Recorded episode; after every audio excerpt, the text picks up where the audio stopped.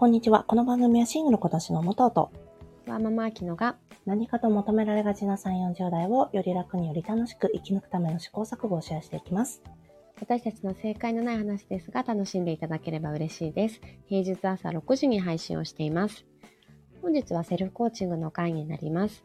えー2月は自分の願望を棚卸しをす棚卸ししていくをテーマに、えー掲げまして、えー第1週目の1年後どんな変化があったら嬉しいっていうのを元に、えー各週、えーメッセージをお届けしておりますが、はい。えー本日は3ヶ月後のゴール設定をしようという内容になります。はい。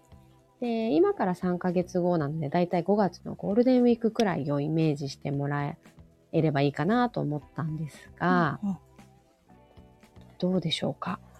私はですね、1年後にあの健康になりたい、運動習慣をつけたいって言ってるじゃないですか。ではいその内容が、まあ、週2回ぐらい運動できてたらいいよねとか、現状維持した、できるようになるといいよねって言ってるじゃないですか。じゃないですじゃないですか。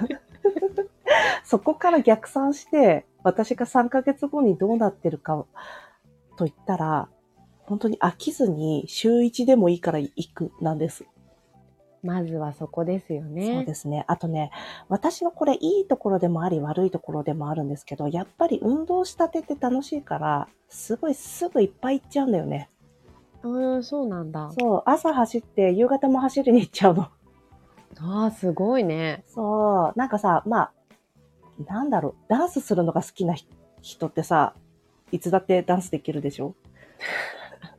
そういう感じです。今自分をダンサーに お互い想像でしか答えられないよね、その質問。そう、あ、あの、じゃあ、ドラマ見るのが好きな人は朝ドラだって大河だって見るでしょ？そういうことでもないしね。ちょっとこの例えうまくないね。あの、映画見るの好きな人はさ、朝も映画見て夕方も映画見るじゃないですか。そうだね。それが今、走るのは楽しいから、朝もうん。まあでも長くは走らないんですよ。15分、20分はだけしかやらないっていうふうに決めてて、それ走って、あの、ウィキッド4曲ぐらい歌って、で、最後カーテンコールもやるんですね、ちゃんとあ。ーちょうどいいですね。そうなんですよ。そうそのカーテンコールがね、最高に楽しいんで。想像上の。それでもいいよね。なんか、うんあの、自分をこうな、なんで、なんだろう。ヒロインにさ、持ってけるし、そうそうそうそう。その場をすごく楽しめるね。なんか、あの拍手受けて、オーケストラピットの方にも自分でこうやって、なんていうの？手を差し伸べて、オーケストララピット側にも拍手をいますよってね。そうそうそう。で、指揮者の方が手を振ってるのも、ちゃんと私と心の中で映像として見えてるんで。ああ、すごい幸せそう、それ。それさ、なんか久しぶりにクラブ行きたいなみたいな気持ちがあったんですけど、踊りに行きたいなっていう気持ちが、ちょうどそれでね、打ち消されててね、最高です。あと、の 打もうち消されていいんだ。そうそう、打ち消されて。なんか、もうね、クラブはね、朝まで入れないんですけど、しやっぱ終電間際が一番楽しくなるわけじゃないですか。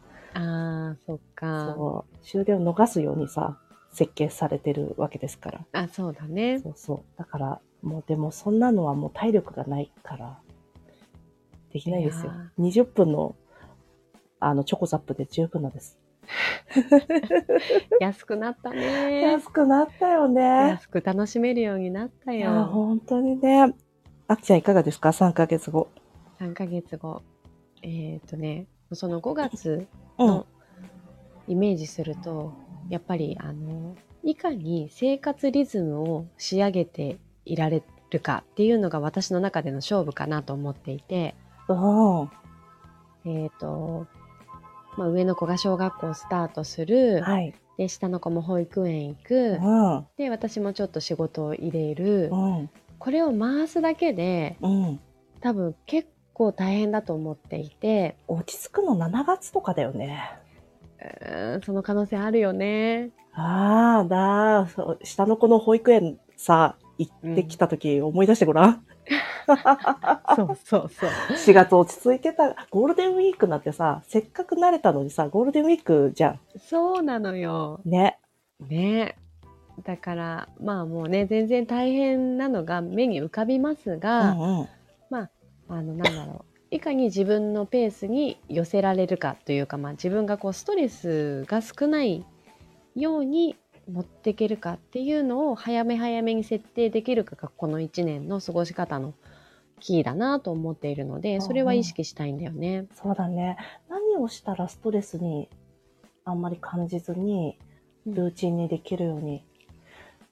もうそれってさ、個々の子供のがん体の作りによったりもするしさ。それも大きいと思うよね。やっぱ体調、うんね、体調崩しやすいとか、あと新しい環境が苦手な子とかうん。ねは本当に大変だと思うから、大変ですよね。ね、前もさ、武藤が言ってたように、うん。子育ての何が大変って、こう実務的なものよりも子供の心の対応？そう。メンタルケアが一番大変だよね。本当ね、こっちも気持ち持ってかれるようね。ん。なので、やっぱそこかな。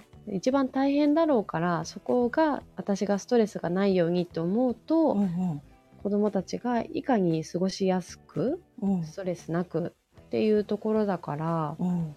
なんかやっぱり規則正しい生活とか睡眠とかちゃんと確保してあげたいなっていうのはすごい思ったんだよね。確かにね、睡眠大事だね。ねえ、うん大人でもね、やっぱ睡眠不足って不安定になるからね。本当にね。かなそうだね。あとさ、もうさ、親が除去できないさ、外部要因がさ、うん。いっぱいあるじゃないですか。そうですね。ねだから親はできることをしてあげるのみだよね。そうなんだよね。うん。いや、本当に大変だ。ああ、今言ってて想像しただけでなんかちょっとげんなりしてきた。そうだね。なんかやっぱりさ、あの、私のお知り合いで小1の壁だっつって、あの、お仕事辞めた方4人ぐらい知ってるからさ、やっぱね、小一の壁って思った以上に高かったってほんとみんな言うんだよね。そんな高いの？どんだけ高いんだろうね。本当に、ああ、本当にしんどい。そっか。なんかさ、準備してても、準備してなくてもしんどいから、うん。もう当たって砕けろ精神でいくしかないのかな。どうしたらいいんですかね。皆さんどうされてるんですかね？ほんとそこ教えてほしい。うん。なんか私、宿題なんかもうやんなくていいんじゃないとか言っちゃいそうだもん。ああ。ねえ、なんかさ、宿題できるようにしてあげたりとかさ、あとさ、小学校1年生の宿題なんかさ、やってる側もさ、大して面白くなさそうだしね。ねえ、別にさ、なくてもいいんじゃないですか？ダメなの？ねえ、家で自主学習できるようになるとなんかきっといいんだろうね。ああ、そうですか。なんか私この間さ、小学校の支援に行かれてる方のお話を聞いてて、うん。その人は支援員さんなんだけど、小学校6年生のクラスで学級崩壊してるって聞いたのね。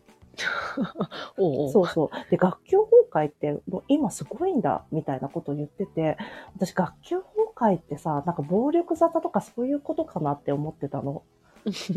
なんだけど、なんかその学級崩壊の内容が、なんか、いや、本当はそれってすっごい由々しき問題ですよってことかもしれないんだけど、はい。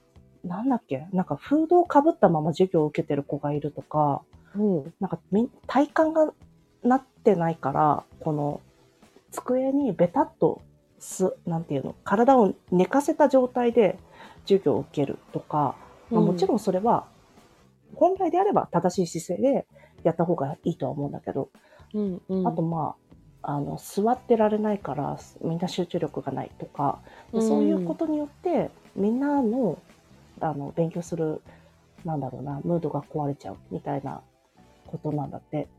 へえそっ。か、それも学級崩壊なんだって、なんか、それぞれの特性に合わなさすぎるなと思ってさ、学校。え、それ聞いてさ、武藤どう思った？うわー、大変だ、学級崩壊かって思う？なんか、それ、そんなことで学級崩壊って言われちゃうんだって思った。うん、私も同じ感想を持った、今。ね、フードかぶってさ、うん。やってたの。本当だよね。ダメなんと思っ別たよねに。。うん。あと、放送へついてさ、授業を受けたりするのさ、ダメだったじゃん。ああ、そうか、ダメだったっけ？ダメだった。私言われてたと思う。なんか、私はしてなかったけど、他の人がしてて、法税つくなみたいなこと言われてて、あ、ダメなんだってちょっと思ってた。怒られたくないからしなかっただけで。でもさ、もうちょっと言ってさ、うん。高校生の時とかさ、うん。頬杖つくしさ、平気でうつ伏せするしさ、うんうん。寝てるしね。寝てるしさ、漫画読むしさ、そうそうそうだね。携帯いじるしさ、いや、本当だよね。なんか難しいね。小学生に求めるものがなんかすごいハードル高い気がしちゃうんだよね。なんか小学生に求めるものが学習よりもその姿勢みたいなものを求めてられるてるのかな私にはちょっと文科省のカリキュラムがわからないからなんともなんだけど。そうだね。そう、なんか、あ、学級崩壊ってそういうことのことも言うんだって ちょっと思ったんですけど、でもさ、うん机に座ってるのが向いてない子って圧倒的にいるじゃないですか。そうだね。うん。もう我が子しか思い浮かびませんが、今。まあ、いるからさ、しょうがない。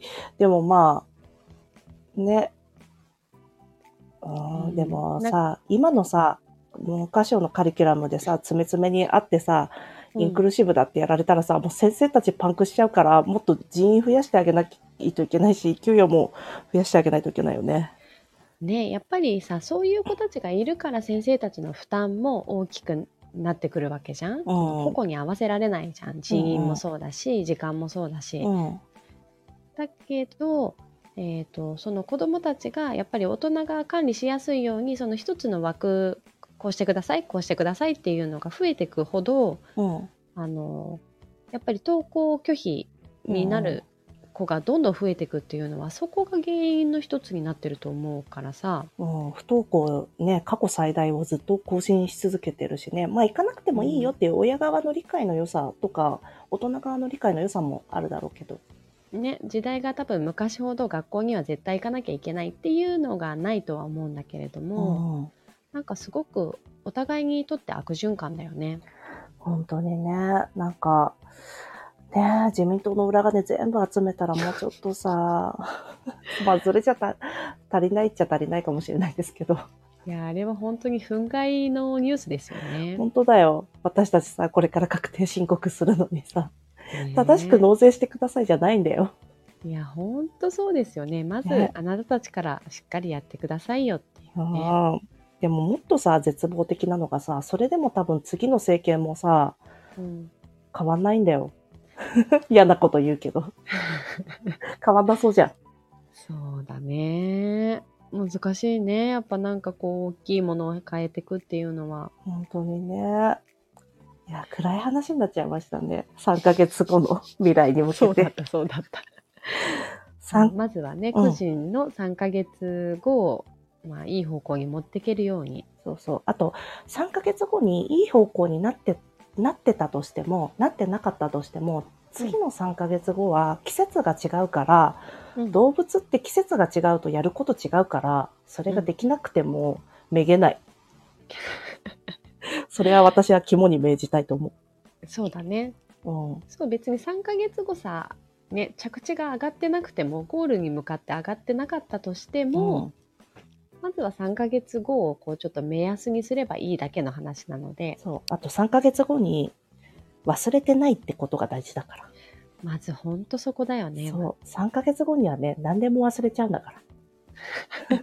むしろ1ヶ月後でも何でも忘れちゃうんだから。そう。だって私さ、コーチング今日やるって、コーチング収録だってなった時に、私うんこの間なんて言ったかなって思ったもんな。わかるわかる。そうでしょう。だから、忘れないがまず大事だから、忘れなかっただけでみんな大成功です。ああ、そうだね。ほんとハードル低くいきましょう。そうしましょう。じゃあ5月に思い出しましょう。そうだね。はい。では、今日も聞いていただきありがとうございます。この番組はスタンド FM はじめ各種ポッドキャストで配信しております。ハッシュタグ、正解のない話でつぶやいていただきましたら私たちがいいね、コメントしに参ります。皆さんのフォローやご意見いただけますと大変励みになりますのでお待ちしております。ではまた次回。失礼いたします。失礼いたします。